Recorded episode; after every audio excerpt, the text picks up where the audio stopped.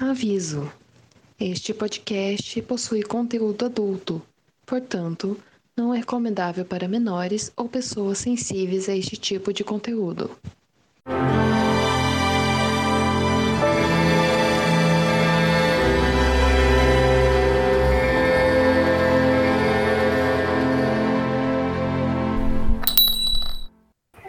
Bem-vindos ao Shine Downton, um podcast para discutir episódio a episódio da série de TV Downton Abbey. Eu sou a Júlia, sua host, e eu estou ansiosa para participar da minha primeira eleição. E aqui comigo hoje estamos com Dandara. Como não dar uma notícia de que a mãe de alguém tá mal? pois é, né? Tem que suavizar, né? Sorriso no rosto. Você não sorrindo. Estamos aqui também hoje com a Johanne. Então, você só pode ter opinião que seu marido tiver. Eu sempre falei isso pro meu e ele concorda comigo. Nunca errou. Menos quando Não. errou. Menos quando errou. E hoje temos aqui também um convidado, Guilherme de Biase. Tudo bem, Guilherme? Então, acho que não podemos matar o embaixador. Eu suponho. Eu acho que é melhor importante, não. né? Melhor evitar crimes, né? Já tem muita gente morrendo por aí. Tendo Não é? ser carregada. Se pá, devem perceber. Ai, ai. Começamos então nossa discussão para não nos atrasarmos para a hora do chá. Todos com seus relógios de bolso apostos, temos agora uma hora. Bom, hoje a gente vai discutir o sexto episódio da primeira temporada, né? O penúltimo episódio da primeira temporada. Ele foi ao ar no dia 31 de outubro de 2010 e foi escrito pelo Julian Fellows, o showrunner, e pela Tina Pepler. Ele foi dirigido também pelo Brian Percival. Ah, bom, a gente vai agora fazer um- uma breve sinopse do episódio e aí a gente parte para a discussão. Sibyl expressa seu interesse por política Lord Grantham, que não está muito satisfeito em saber de sua aventura no debate, e as coisas tomam um rumo drástico quando ela é ferida nos resultados da eleição parcial. Mary Matthew continuam a se aproximar, levando uma proposta de casamento para o deleite de Corey Violet, embora os eventos em torno da morte do Mr. Pamuk possam colocar uma chave de boca no trabalho. Thomas continua sua campanha para se livrar do Sr. Bates com a ajuda de O'Brien e uma desorientada Daisy, acusando-o de roubar vinho da adega. Pois bem, né? Um episódio cheio de, cheio de confusão e traquinagem, não é mesmo? Tem várias intrigas e maquinações. Altas tretas. Pois é. Esse episódio começa já até com uma- um avisozinho, aviso não, né? Mas uma informaçãozinha ali de ano, né? Que ele, ele se passa em 1914. Que, o que, ou seja, já tem dois anos desde o começo da série, que pode parecer até espantoso, né? Porque foram poucos episódios e já teve um salto grande aí de dois anos. A primeira temporada dá pra ver claramente que eles tinham uma agenda. E é do dia que o Titanic afundou até o início da Primeira Guerra. Então, parece estranho, mas realmente são sete episódios pra dois anos certinho. Eu acho que só parece estranho mesmo, porque são, são poucos episódios, sabe? Talvez se fosse um pouquinho mais, soasse menos, menos corrido. Mas E eu outra, acho que é a vida sobre nobres ingleses no começo do século XX. Não acontecia absolutamente nada. Quando acontecia era evento. Cabe em sete, cabe em oito episódios. É. dois anos em sete, né? Mas então, é porque essa primeira temporada eles tinham esse projeto, mas dá pra notar que nas outras temporadas não passa tão rápido assim o tempo.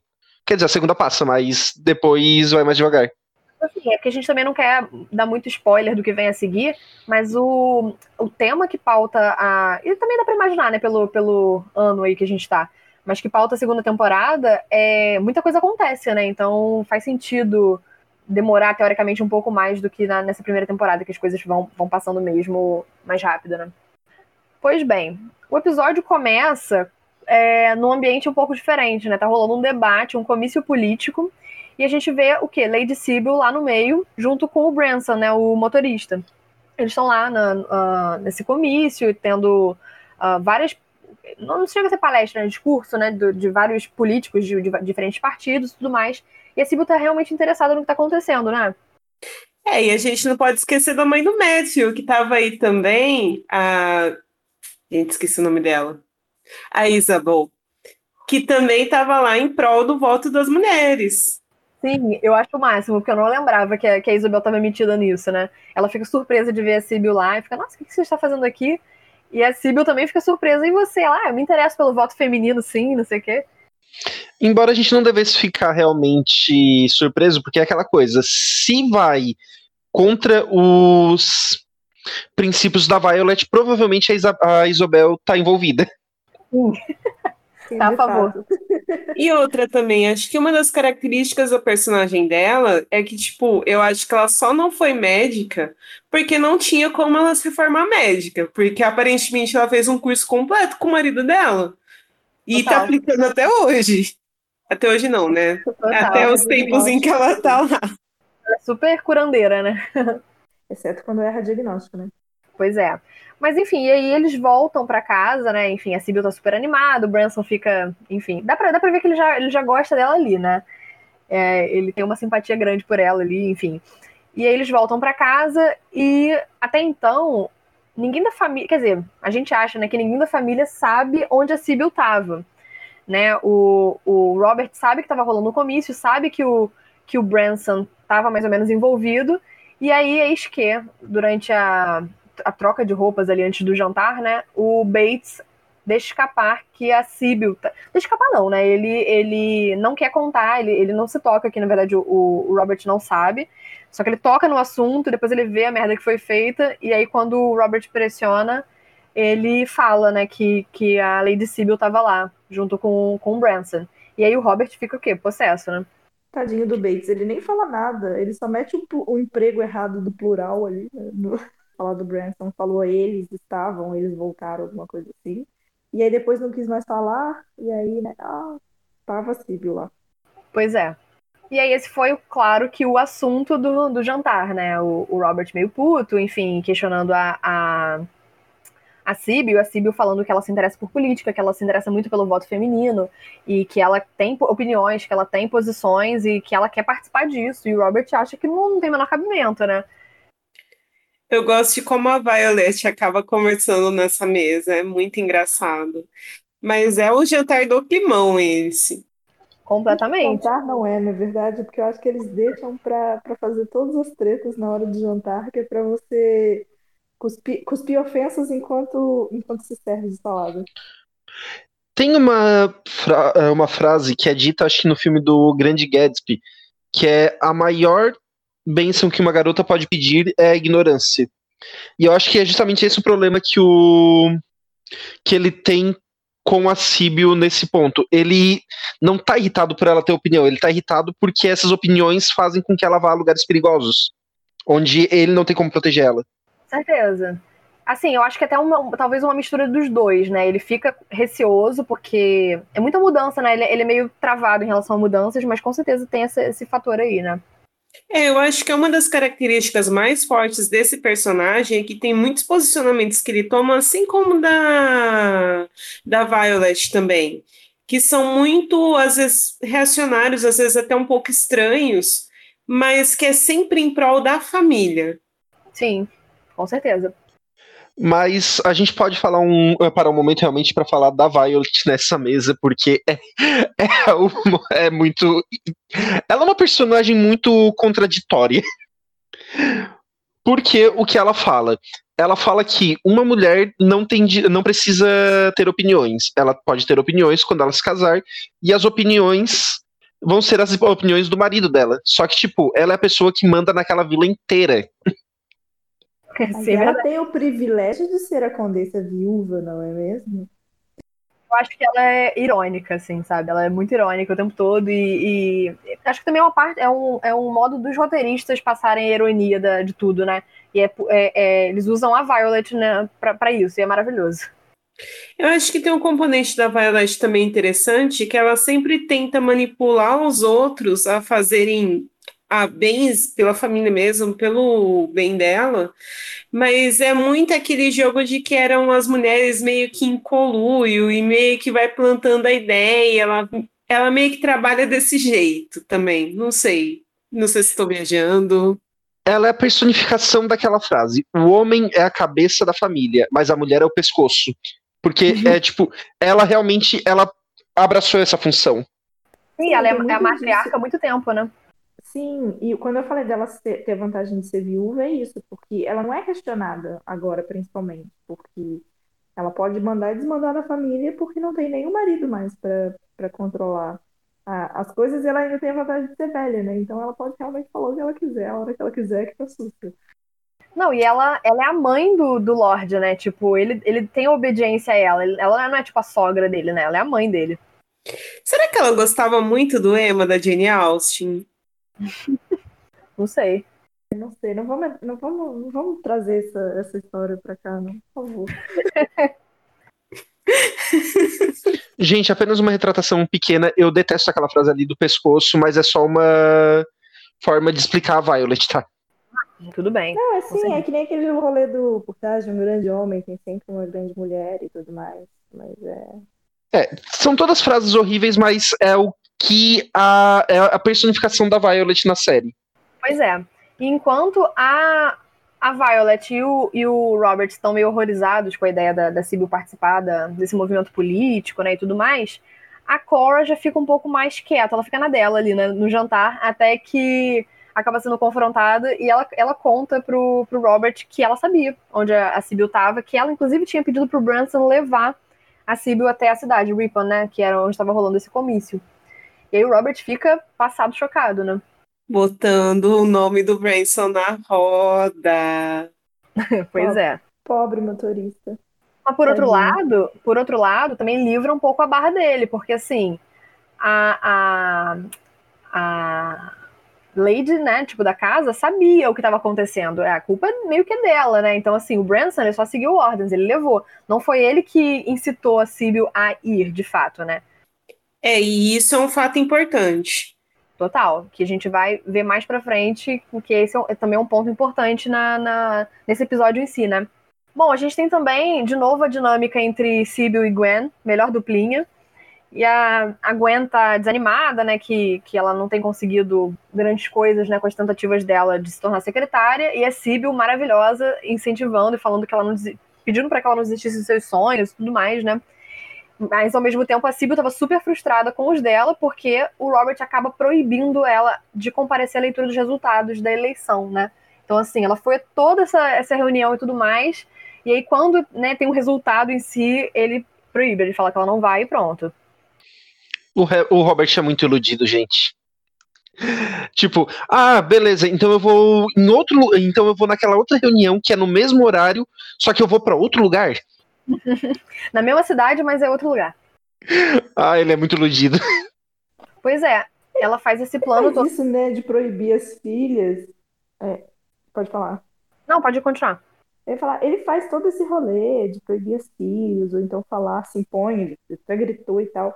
Mas é, é um meio dele, dele tentar ser o patriarca da família, porque ele não manda em nada, o pobre coitado. Então, quando ele não tem esses roupantes de, de, de autoridade, ele fica lá passando a mão na cabeça das meninas. pois é. Não, gente, mas é porque é realmente muito engraçado, porque ele, é, tipo, ele realmente acredita que ele manda, só que ele não tem noção das coisas que acontecem ao redor dele. Eu não mesmo. Muito verdade. Porque ele fica muito ali no meio, ele tem o poder, mas na realidade ele é a pessoa mais desinformada da casa. É, tanto Sim, ele- tá todo mundo sabendo do rolê do Pamuk, menos ele. E o Matthew. Exato. É. Mas o Matthew bem ou mal um pouco de fora ali, né? Tipo, ele, caraca, ele é o. aconteceu na casa dele. Pois é, então, é, antes da gente continuar um pouco nesse plot da, da Lady Sibyl, vamos é, comentar um pouco o que está acontecendo no andar de baixo da casa, né? Com os, os criados.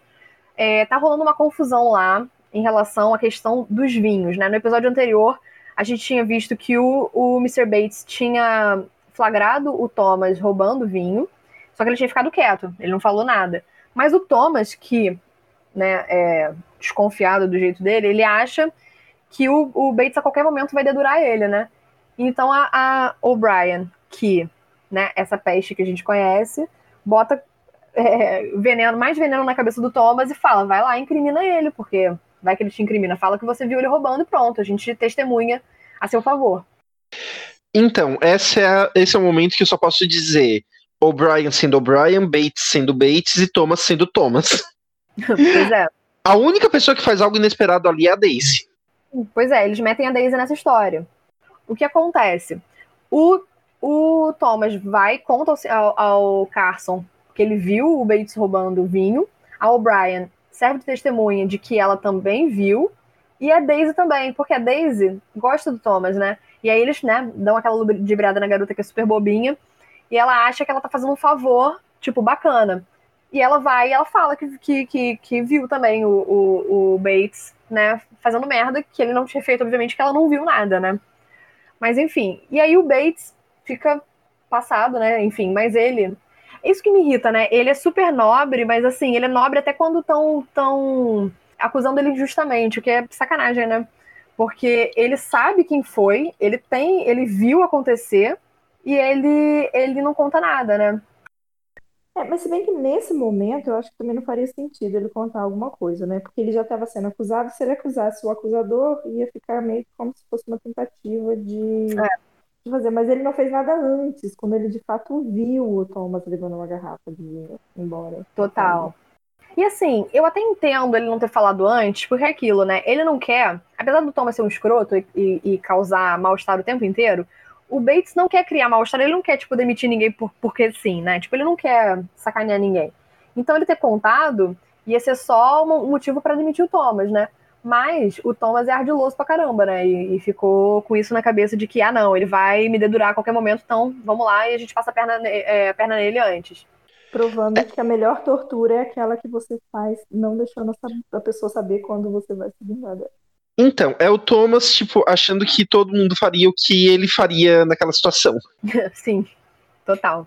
É isso que eu ia comentar. E para ajudar, tem o Brian lá no ouvidinho dele, falando: não, faz assim. Gente, a O'Brien, ela é um, um ser à parte, porque existem personagens e personagens. Todo mundo dessa série tem camadas. A O'Brien, ela é um agente do caos ela detesta todo mundo que tá ao redor dela e ela quer ver o caos se instaurar.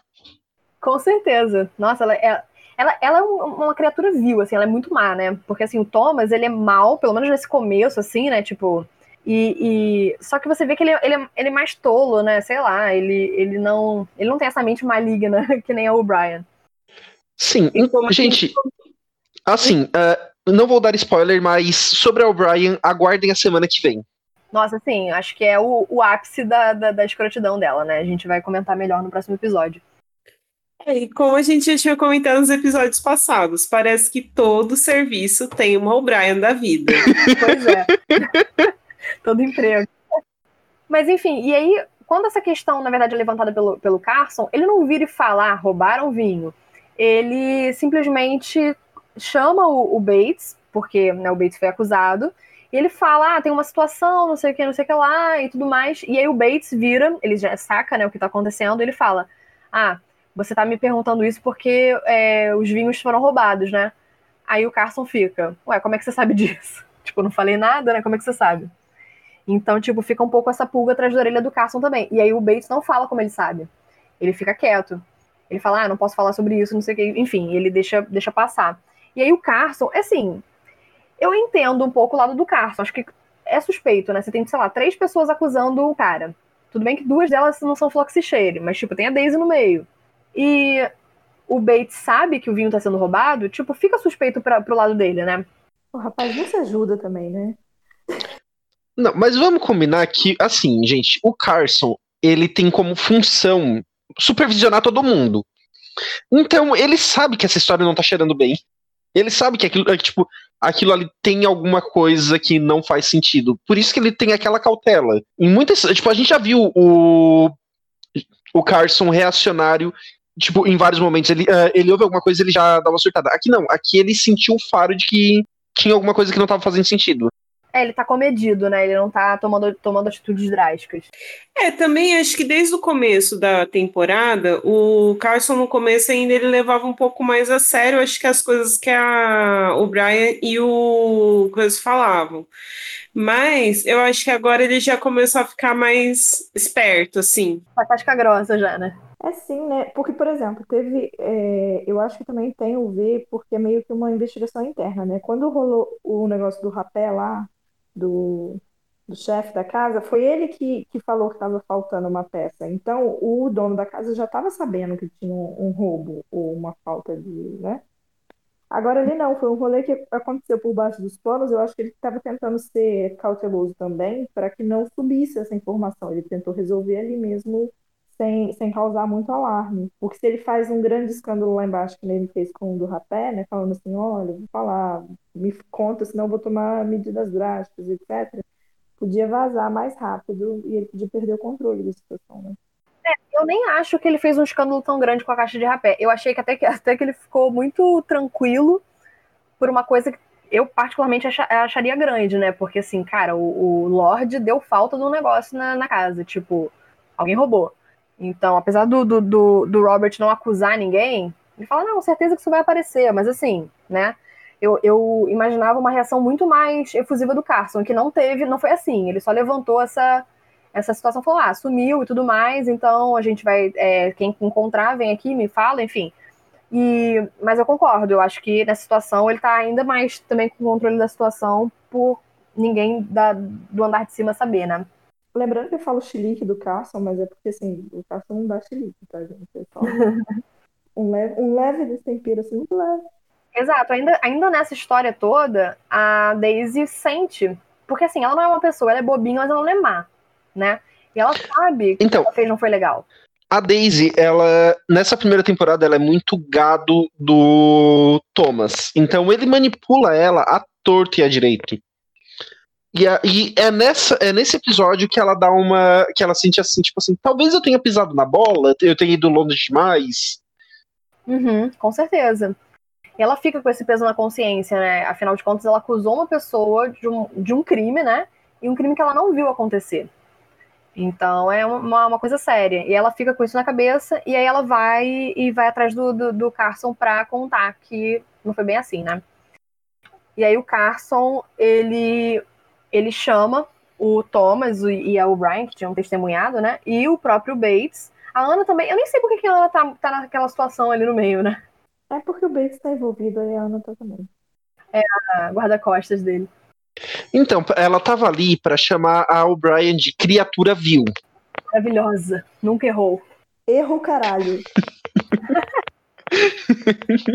é tão linda essa parte ela fala uma, uma expressão uma expressão bem educada para o que seria tipo mistake my ass. Só que ela não fala my ass, né? Ela fala tipo alguma outra coisa. Exatamente. Ela para no ar, entendeu? Mistake my é, ass.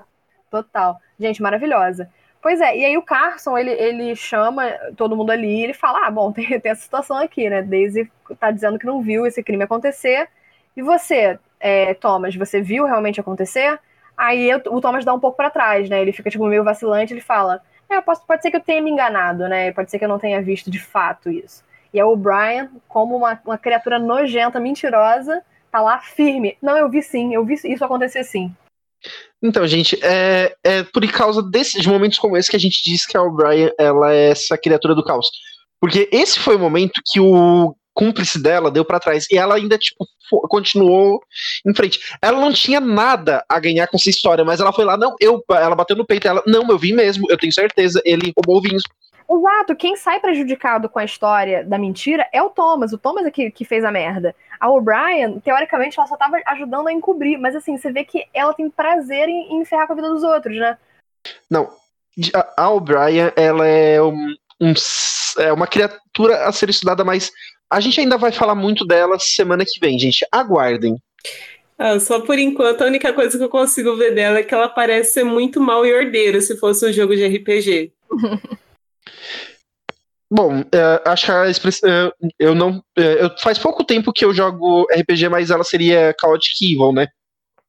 Chaotic não, acho que o Chaotic Evil ele é muito mais. Ele tem muito menos noção, assim. Eu vou pensar em algum personagem Chaotic E o Chaotic Evil é, por exemplo, o Coringa, que é tipo só caos. Então, ela é ah, tipo. eu não acho que ele é caótico e evil, não, Coringa. Ele não é. Não tem caótico caótico, porque. Não, é que no caso dela, ela gosta de propagar o caos. Ela é como o mindinho. Ela gosta de ver o circo pegar fogo. Mesmo que ela não ganhe nada com isso, né? O que é diferente também, porque o mindinho ele faz tudo aquilo para ganhar em cima. Ela não, ela só realmente quer o o caos. Ela quer assistir o caos. É, é o sábado à noite dela, sentada na frente da TV e ver o pessoal brigando. Eu ia falar que, na verdade, não necessariamente, né? Porque, assim, às, é, às vezes ela faz para ganhar. Como a gente vai ver na, no, no, próximo episódio, de novo, fica o teaser aí. Né? E, tipo, em, em seu próprio detrimento. Mas, às vezes não. Às vezes ela só realmente quer tocar o terror mesmo.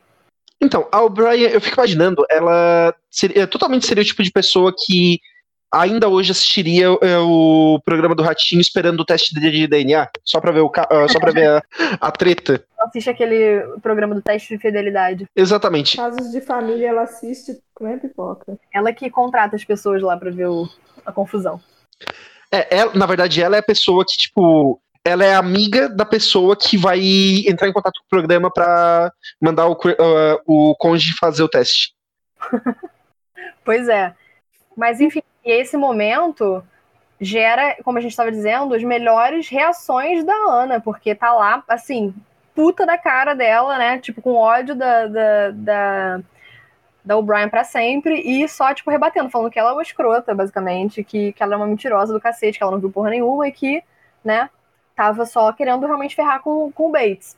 E aí o, o Carson, ele, ele fala para então pro, né, pro, pro pessoal todo se retirar e tudo mais, que ele, né, enfim, e ainda pensar no, no, sobre o assunto, mas o Bates fica na sala e pede para tanto a Miss Hughes, que também tá ali no rolê, né, supervisionando, enfim, uh, pede para Miss Hughes e pro, pro, pra Ana ficarem na sala também porque ele queria confessar uma coisa.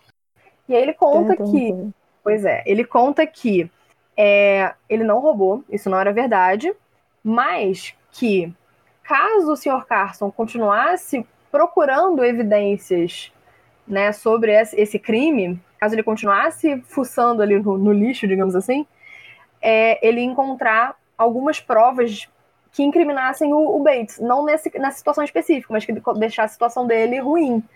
E ele conta, né, um pouco do passado dele. O, o Bates, que tá sempre é, é, misterioso em relação ao passado dele, né, no episódio anterior, a, quando rola essa, a declaração da Ana para ele, que ela fala que, que ama ele e tudo mais, e que espera a resposta de volta, e o Bates fala que ele não pode né, é, seguir com esse sentimento, porque ele não, ele não, não, tá, não se, se permite, né? Porque tem coisas no passado dele que, que o impedem. Só que fica esse mistério, né? E agora a gente sabe um pouco mais sobre o passado dele, um pouquinho, né? E ele conta que ele, durante uma época, passou por uma situação difícil e ele roubou e ele foi preso por roubo, né? E, e que ele também foi um alcoólatra. Ah, é verdade. A primeira parte é eu era alcoólatra. Aí você fica, hum, eita. Depois... Na verdade, esse é um ponto interessante porque alguns minutos antes ele tinha falado. Uh, eu sou. Eu não tenho motivos. Vocês nunca me viram com. Vocês, em dois anos, vocês nunca me viram por uma gota de bebida no, na boca. E aqui ele explicou por quê. Porque ele não pode. Porque isso seria uma recaída e aí uh, seria, um, uh, seria ladeira abaixo para ele. Ele realmente não roubaria o vinho para beber porque ele não pode beber. ele, esse é o motivo daquela frase. Exatamente, né? Ele, ele fala que ele, que ele era um alcoólatra, exatamente. E aí, assim, já dá aquela primeira balançada até na, na, no pessoal ali, porque eles não estavam nem esperando essa informação, né? Como assim? E aí depois ele fala que ele roubou. E que ele foi preso por isso. E aí, né, todo mundo fica chocado. Mas eu gosto muito da frase da, da, da, da Miss Hughes, né? Que ela vira na mesma hora, tipo, ela, ela sabe da, da decência do, do Bates. O que é muito legal, inclusive, se a gente comparar com a reação no primeiro episódio, em que todo mundo é, é, olhava pro, pro Bates como uma, tipo, uma, um coitado, né? Um coitado que. E ninguém acreditava nele, achava que ele não era capaz de fazer o serviço. Só que agora, dois anos depois, a, as pessoas, tirando Thomas e O'Brien, passaram de fato ter afeição por ele, né? Realmente é, é, acreditam no potencial dele e acreditam que ele, que ele seja uma boa pessoa, uma pessoa honesta e íntegra. Então a senhora Hughes, na hora, vira e fala: Ah, mas essa não pode ser a história toda. Como assim? Você, só me manda essa de eu fui preso porque eu roubei. Tá, mas com certeza teve algum motivo bom para isso, né? Na verdade, a expressão que ele usa é: Eu estive preso por roubo. Então, isso deixa realmente no ar o que ele não tá falando. Tipo assim, não é eu fui preso porque eu. Não foi um eu fui preso porque eu roubei. Foi tipo assim, eu estava preso por roubar. A acusação era essa. Mas ele também não admite ter roubado. Sim, é verdade. É verdade. Se eu não me engano, nessa parte ele também fala de novo que ele não é um homem livre, no sentido, acho que, de ser um homem sem nenhum tipo de relacionamento, assim, do passado, sabe? Eu acho que é no episódio passado, não. Que É, eu a- acho que ela- eu acho que a Ana chega até a perguntar: ah, você é casado? Ele falou assim: não, não, eu já fui casado, mas é mais complicado do que isso. É, eu acho que nesse episódio ele não comenta isso, não. Isso é realmente no, no, no passado. Nesse, nesse episódio, a Ana tá lá de novo falando assim: eu não me importo, eu gosto de você, vou lidar com seus problemas, não tem problema. E ele tá meio que ameaçando ir embora, e aí manda uma: vai lá dormir, sonhar com um homem melhor do que eu. Sim, exatamente. E aí, assim, Todo o sad boy. o Sr. Bates, assim que ele, que ele confessa essa, esse passado dele, na mesma hora ele fala que ele enganou as pessoas, né, se passando por um homem íntegro, que ele não era essa pessoa, e que ele ia pedir a demissão dele porque ele não poderia continuar trabalhando lá, né, assim. E aí o Carson já fica, tipo, meio, né, hesitante, fala, não, deixa eu pensar no assunto primeiro e tudo mais, enquanto você continua fazendo suas tarefas. E aí ele aceita e tudo mais, né. Então fica essa história no ar. Depois, a gente tem essa cena, assim, né, do, do, do Bates, né, do lado de fora ali da casa, junto com a, com a Ana, e a Ana maravilhosa, como disse Johanne, falando que não se importa, que sabe que com certeza tem alguma coisa a mais nessa história e tudo mais, e que ela realmente tem afeição por ele. E aí a gente tem o quê, gente? Um quase beijo, um quase beijo entre os dois, que é interrompido por um barulho, sei lá, um gato derrubando uma, uma garrafa de leite, a gente não sabe, ou o Brian surgindo com os olhos arregalados. A gente, gente- achou que fosse o poder mental da O'Brien. É, é o que eu ia dizer. Deve, a O'Brien sentiu que ia rolar, ela fez alguma coisa quebrar ali ao redor. Não, o Brian sentiu, tipo, momento de afeição, momento de carinho, vou destruir, vou, vou acabar com isso. Falando em quase beijo, teve lá em cima, voltando à, à zona nobre da família. Sim, mas antes, antes desse beijo a gente tem a, a consequência do que, do que levou esse beijo, não é mesmo? Não, eu só tô puxando o assunto de volta. Sim, sim. A gente tem, vamos falar um pouco de Mary, não é mesmo? Mary estava lá, toda pronta para cavalgar, toda bonitinha.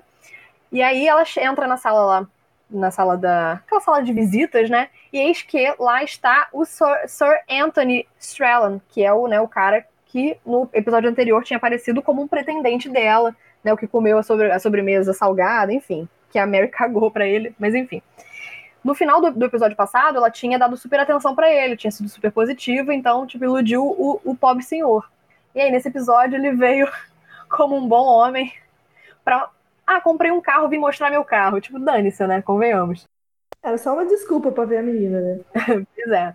E aí ele chega lá porque ele é, quer convidar a Mary pra dar uma volta de carro. E a Mary, tipo, já tá sem interesse nenhum nele, porque ela já não tinha interesse. O interesse dela era de bancar a Iris, né? Conseguiu o que ela queria, caguei pra, pra Sir Anthony.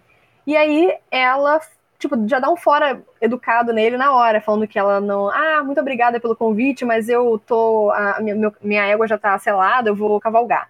Aí a Cora até fala. Ah, se ela mais. É, é, cavalga mais tarde. E aí a Mary, tipo, não, não tô podendo, não, não sei o quê. E aí mete o pé, né? Olha, mas é porque a Cora, ela é muito mais. Ela aceita as coisas muito mais fácil do que a Violet, porque a Violet, ela teria previsto essa reação da Mary e já teria mandado guardarem o cavalo antes da Mary chegar ali. É verdade, é verdade. Não, e a Cora, a Cora é, também é muito mais educada que a Mary nesse sentido de ela nunca faria isso, né? De, de por mais que ela não tivesse interesse, de simplesmente dar um fora assim no, no cara e dane-se, né? E a, a- tem o, o, o- também o plus dela tá desesperada pra Mary casar logo, né? Por conta do, do- dos assuntos é, do, do, do rumor que tá rolando em Londres, né? Sim, porque isso já deve fazer um ano que rolou aquele evento que foi a noite em que o Sr. Pamuk morreu. E isso tá pairando em cima, assim, vai desabar a qualquer momento. Então, quanto mais cedo a Mary estivesse casada, melhor seria. Pena que a Mary não entende esse ponto.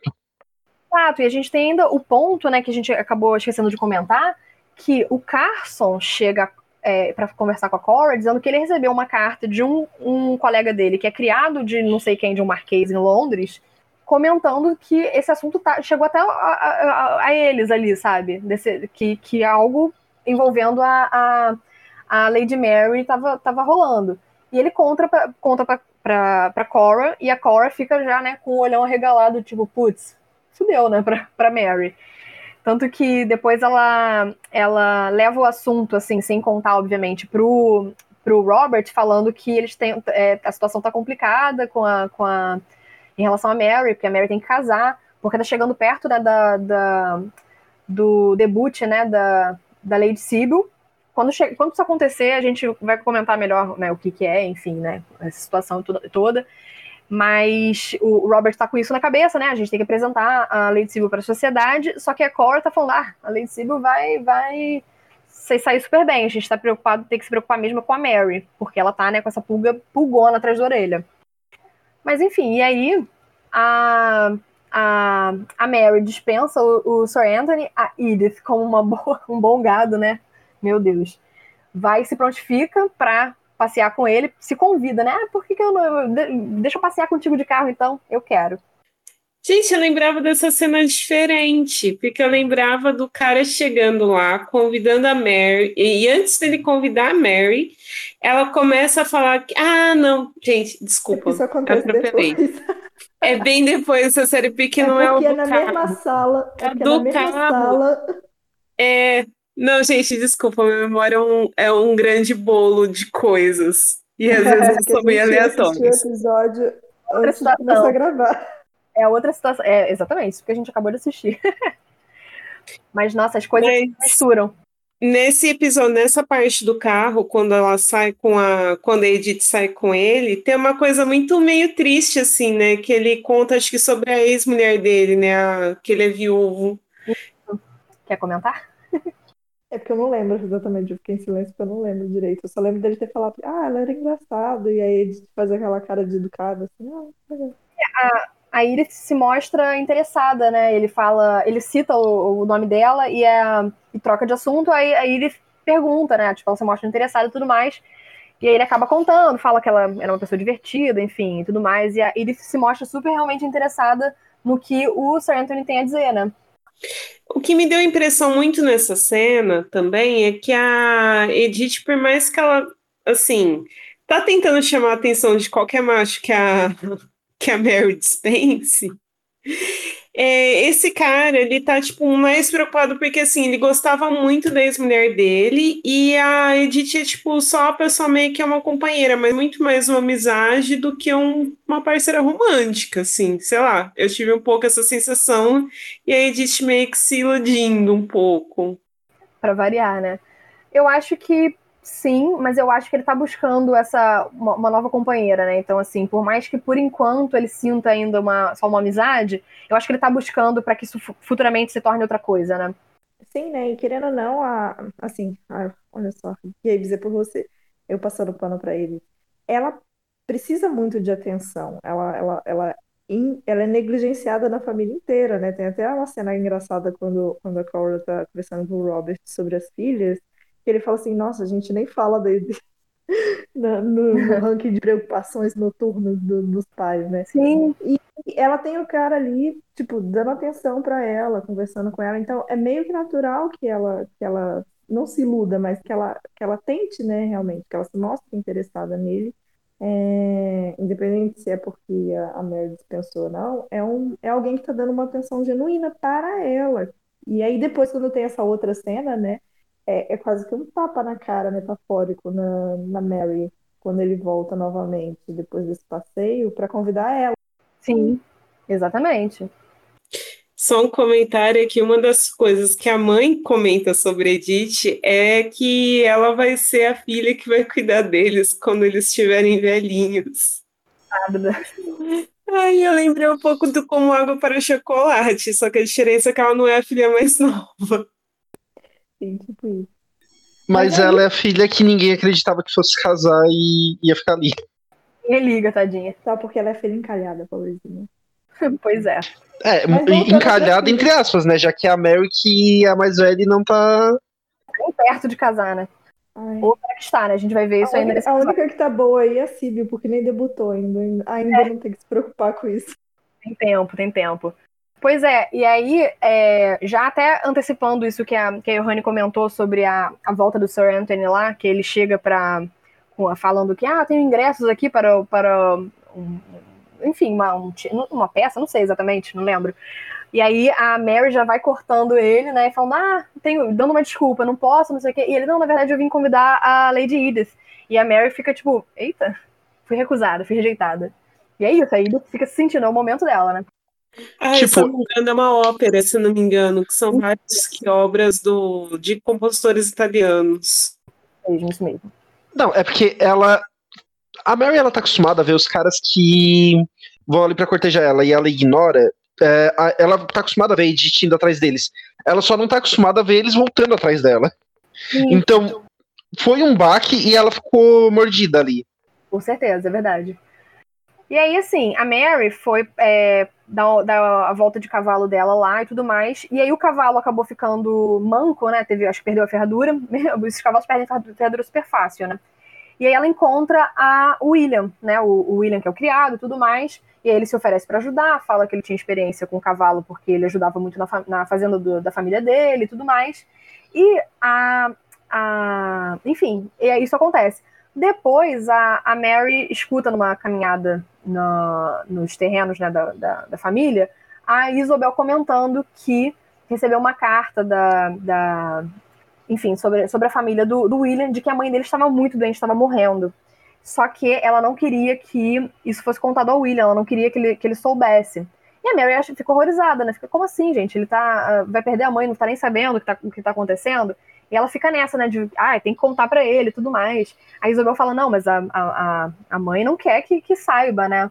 E aí, no fim das contas, a Mary acaba contando pra ele isso, só que sem contar de onde ela soube, né? Eu acho ótimo, né? Que tipo, ah, ouvi dizer que na vila não lembro bem, que, que sua mãe não tá muito bem, não. Mas não fica preocupado, não. Ela tá.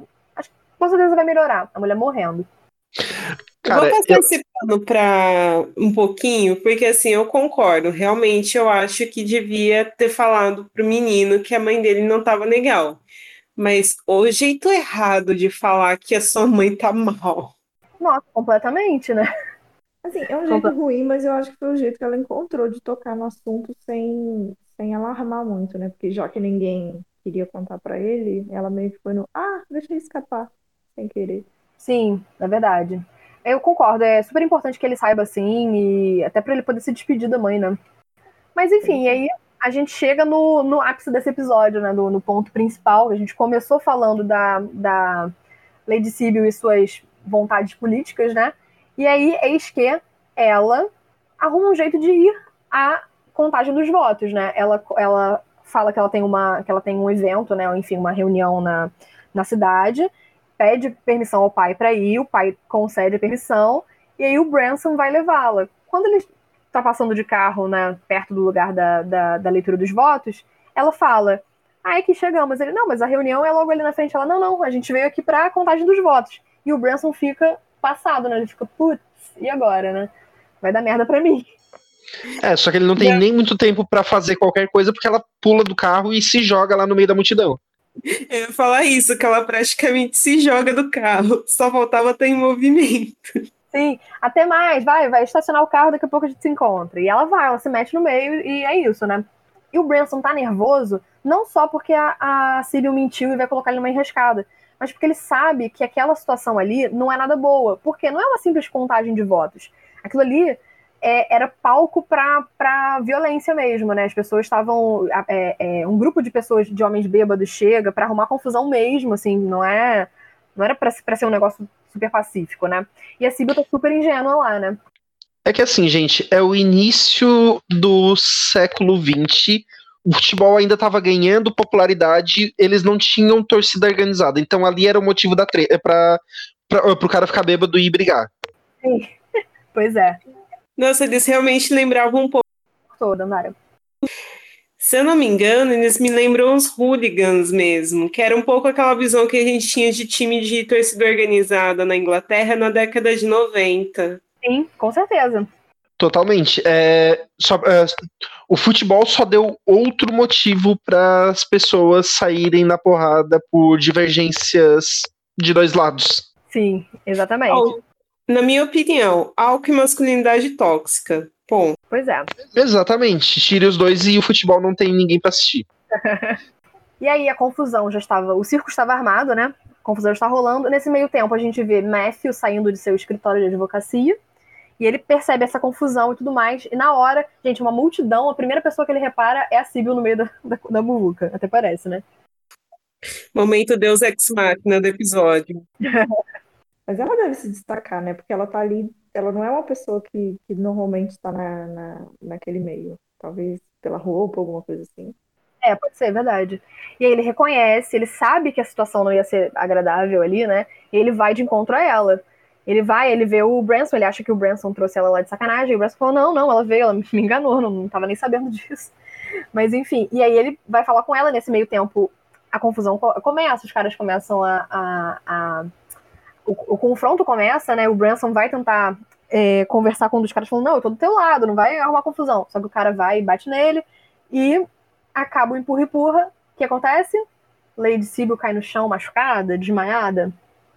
Para a felicidade de Branson, né? Porque, porra. E assim, a sorte. Exato. A sorte é que o Matthew tava lá e aí ele levou a. a falou pro, pro, pro Branson levar a Sibyl pra casa dele, né? E lá, como a gente estava comentando, Isabel, com suas mãos mágicas de curandeira, estava já tratando da menina. O Branson vai a Downton e vai atrás da Mary, porque a Mary é mais tranquila, né? E fala pra Mary: olha, preciso que você venha comigo. Já aconteceu um, um acidente lá na, no, na, na, contagem dos votos, a Sibyl se machucou. E eu amo a reação da Mary, porque ela fica, ela bota a mão na boca, tipo, passada, ai meu Deus, como se ele tivesse acabado de falar que, que a Sibyl perdeu um braço, sabe? Tipo, eu adoro que você acabou, uh, falou isso logo depois de dizer que ela que chamou ela porque ela é mais tranquila. Sim. Mas imagina o surto dos outros, né? E assim, é, eu fico eu imaginando, né? A, a Mary super preocupada porque é a Sibyl, né? Se fosse a Edith no meio, ela ia ficar, tipo, sem tempo irmão, né? Total. Mas enfim, aí a Mary vai pra, vai pra casa do, da, né, da Isabel junto com, com o Branson, enfim, a, a, a Sibyl tá lá, ela não tá muito machucada, né? Tem só um, um, um leve ferimento na, na cabeça. Mas é isso, e aí eles vão voltar para casa para Downton e o Matthew acompanha, né? Vai com eles. E aí, quando eles chegam lá, obviamente o Robert surta, né? Fica putaço com, a, com o desrespeito, né? Da, da, da, da Sibyl, que, enfim, foi desrespeitando a, a ordem dele, desobedecendo. Fica puto com o Branson, achando que o Branson é o culpado. Por sorte, a Mary, né? É, ela defende o, o o, o Benson fala que. Também porque a Sibyl falou, não, a culpa é toda minha, ele não me levou de, de sacanagem, né? Eu que quis, eu que enganei e tudo mais. E aí a Mary intervém e defende, né, o, o Branson. Eu acho que isso é, é, é, muito bom, porque se fosse só a palavra da Sibyl ali, o Branson tá ferrado, né? Isso é verdade, é bem legal ver tanto a Mary quanto o Matthew também tá começa a defender ele também. Exato, exatamente. E aí, enquanto, né, enfim, a, a Sibyl né, chegou em casa e tudo mais, tranquilo, a, a, a, Mary vai acompanhar o Matthew porque a, a Cora, né, pediu pro, pro, pro, pro pessoal da, da cozinha arrumar alguma coisa para ele, eles comerem, né? Porque ele tinha sido o herói da noite, como, como disse o, o Robert. O menino não jantou, gente. Ele tava com fome, tadinho. Tava acudindo os outros. Não teve pois tempo, é. tempo para comer. Saiu direto do trabalho, por meio da confusão, salvou a menina, levou para casa. Tava varado de fome. Aí Mary foi fazer o quê? Fazer sala para ele, para ele comer os, os, os, os petiscos dele. Ela nem tava afim, né? É, nem tava afim. Aí foi agradecer ele por ter salvado a irmã. Agradeceu bem agradecido, eu diria. É, exatamente, vamos chegar nisso agradeceu bem agradecido. Eles estão naquele momento fofoca, né? Porque aconteceu a treta, claro que tem que ter a, a enfim, a tricotagem ali entre os dois, né? Comentando, tipo, ah, pois é, que situação, ainda bem que você estava lá, ainda bem que você acudiu e não sei o que, e não sei o que lá. E, enfim, e aí o Matthew é, acaba perguntando pra Mary que, que ela, se ela tem também aspirações políticas e tudo mais, o que ela pensa. E assim, a Mary até que não decepciona, né? Ela fala que ela tem as opiniões dela assim e tudo mais. Enfim, ela não, não se mostra uma completa leiga, né? Então, quer falar, Guilherme? Não, é que eu ia dizer que a Mary, ela é um projeto de Violet. Ela, quando ela tiver o poder de, tipo, mandar todo mundo calar a boca para falar o que ela tá afim de, o que ela pensa, ela vai fazer, mas até lá ela se controla. Sim, é verdade, é verdade. Eu acho elas, elas bastante parecidas, né? É, eu acho que ela tem um quê também de muito independente, de querer fazer as próprias escolhas. Eu acho que isso que também é um pouco da teimosia dela em querer escolher com quem que ela quer casar. Por isso que tem todo esse rolo. Exato, exatamente. E nesse vai de conversa vem, conversa mole, papapá, e você rola um meio flerte, um flerte de cá, um flerte de cá. E aí eles meio que parece que confessam, ah, eu tô afim de você, eu tô afim de você também. E eles se beijam. Um beijo que eu não lembrava, que pra mim foi meio do nada, assim. Não tava Eu não lembrava. E eu revi essa temporada, não tem muito tempo. E eu não lembrava, eu fiquei, gente, é verdade. Foi quase um, um Matthew, você quer ficar comigo? Aí ela, quero. E se beijaram. É, foi isso mesmo. Aí a Cora depois, né, ele foi pra casa dele, aí a, a, a, Mary vai dar boa noite pra mãe dela. E, ai, você disso? tratou bem. Antes disso, Oi? esse beijo rola, rola um assunto, né? O, o Matthew acaba pedindo a, a Mary em casamento. Então, aí- mas é porque não rola na conversa, rola quando ela vai contar pra mãe A gente dela. não vê, é verdade, né? É verdade. É, depois do beijo, ela conta na hora que ela vai falar com a mãe. E a Cora fica toda tipo, meu Deus, agora Oh, vai. meu Deus, oh, meu Deus. E aí a Mary solta a bomba, mas eu não posso Nossa. me casar com ele sem contar sobre o Kamuki. Tan, tan, tan. Não, e aí E a Cora faz aquela cara tipo, menina, o que, que você tá arrumando? Você já conseguiu casar? O que, que você. O que, que você quer contar o segredo? Você passa isso aí, você pode deixar escondido, você não precisa falar pros outros. precisa Conta no saber. leito de morte, no último suspiro. Aliás, a gente chegou a comentar da melhor cena de todas com a Violet descobrindo o negócio do Sr. Pamuk. Bom, a gente vai contar isso agora. Exatamente. A Violet chama a Cora e fala, né? Ah, recebi uma carta que todo mundo. Gente, todo mundo contando as fofocas nessas cartas. Meu Deus do céu, a Mary tá muito mal falada, coitada. A, a Violet recebe uma carta de uma, uma senhora lá, sei lá quem é, também de Londres, dizendo que ouviu esse boato. E aí a Violet entrega a carta pra Cora e fica, tipo assim, jogando verde, né? Algo aí é verdade? Não, eu adoro ainda que ela conta a história pra. Ela entrega a carta pra Cora e fala. Ela tá muito feliz com isso. Tipo, óbvio que ela tá. É a fofoca do- da, da semana e de Londres, tipo, provavelmente. Então tá todo mundo. Tipo, se não fosse com a família da Violet, ela estaria repassando essa fofoca como se não houvesse amanhã. Exato, exatamente. Nossa, a Violet acho que seria a primeira a passar essa fofoca adiante.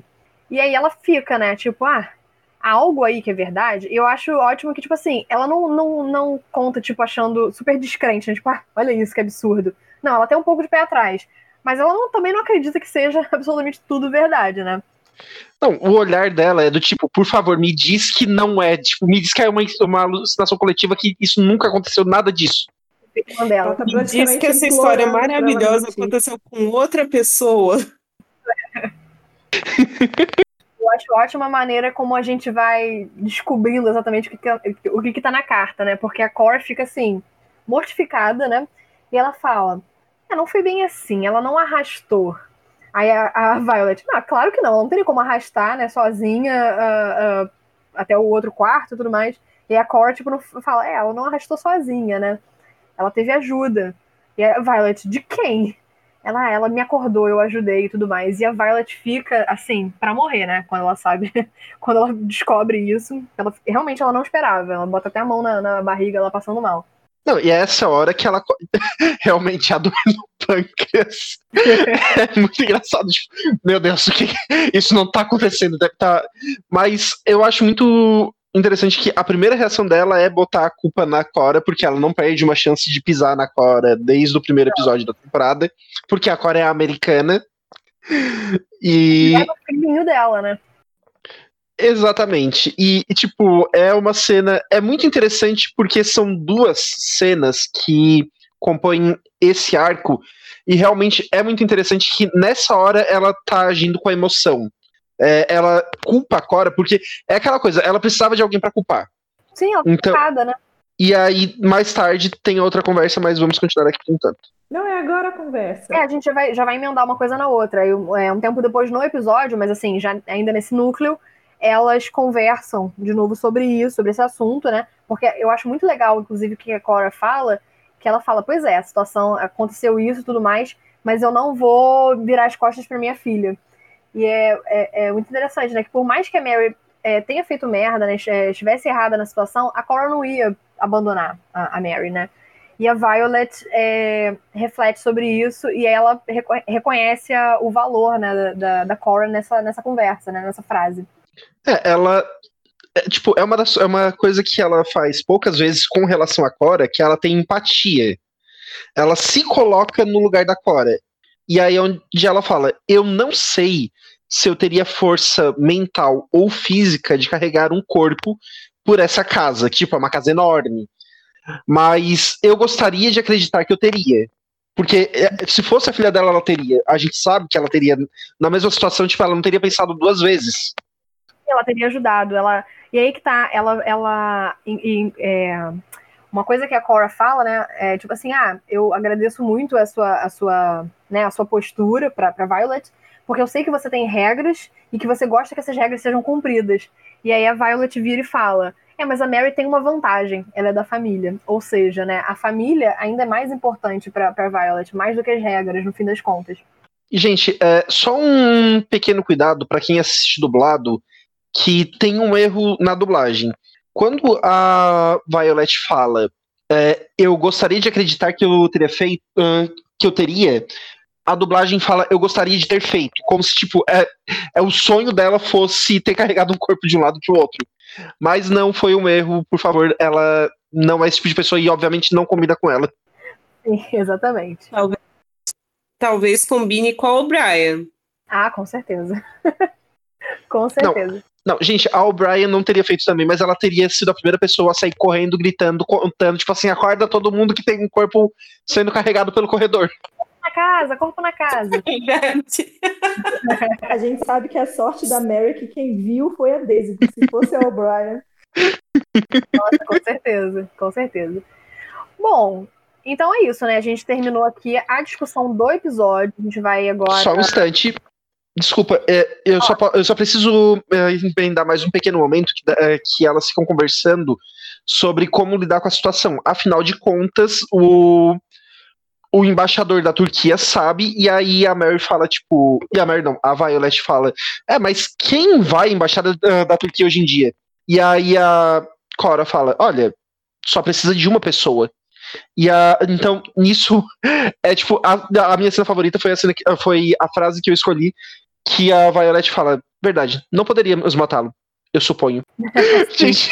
Uma coisa que eu lembrei também, aquele. O cara que tá saindo com a Edith, que eu esqueci o nome, eu vou esquecer o nome de todo mundo, gente. É o Anthony. O Anthony. Ele cita uma hora a Áustria e um outro país que eu acabei de esquecer também qual era o nome. Mas aqui já está anunciando possivelmente os prenúncios da Primeira Guerra.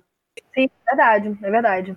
Ele comenta que ele esteve nesses dois países e que o clima não tá bom, né? Isso. Pois bem, então a gente chega aqui ao fim do, da discussão desse episódio, né? O próximo episódio é a season finale, que promete, né? Tem vários, vários acontecimentos super interessantes.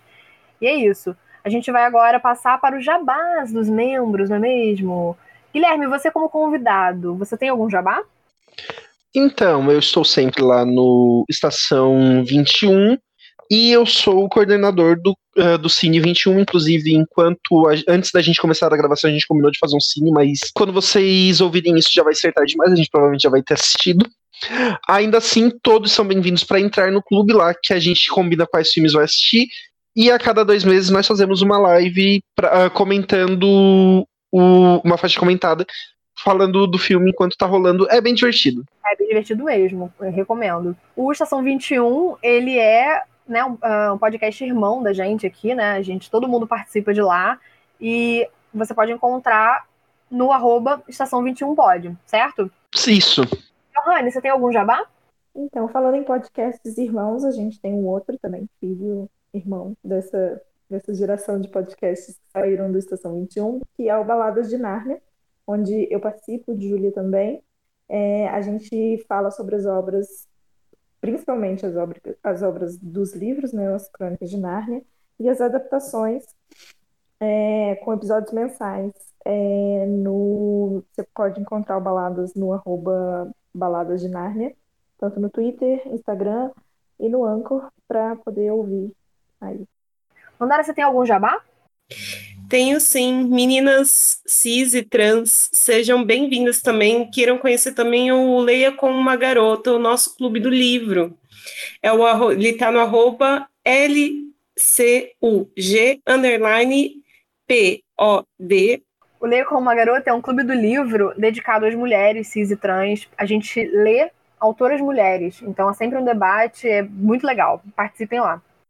E a gente também tem um último jabá hoje, que é o site Coop Geeks, que vocês podem encontrar no arroba COOP Geeks, que é um site é, é, voltado para notícias de cultura pop. A gente fala sobre livros, filmes, séries, é, videogame, enfim, tudo de cultura pop.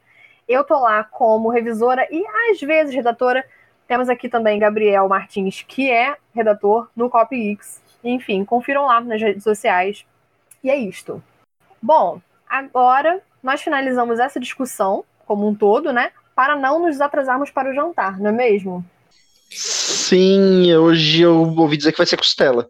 Opa, delícia. Eita, deixa eu colocar aqui minhas luvas para depois eu tirar as minhas luvas para o jantar. Peraí, gente, eu preciso pegar minhas, minhas joias. Correr com as bandejas para não atrasar. É isso, pessoal. Boa noite. Boa noite, bom dia, boa tarde, tchau. Tchau, tchau. Tchau. What is it? Dinner is served, Your Ladyship.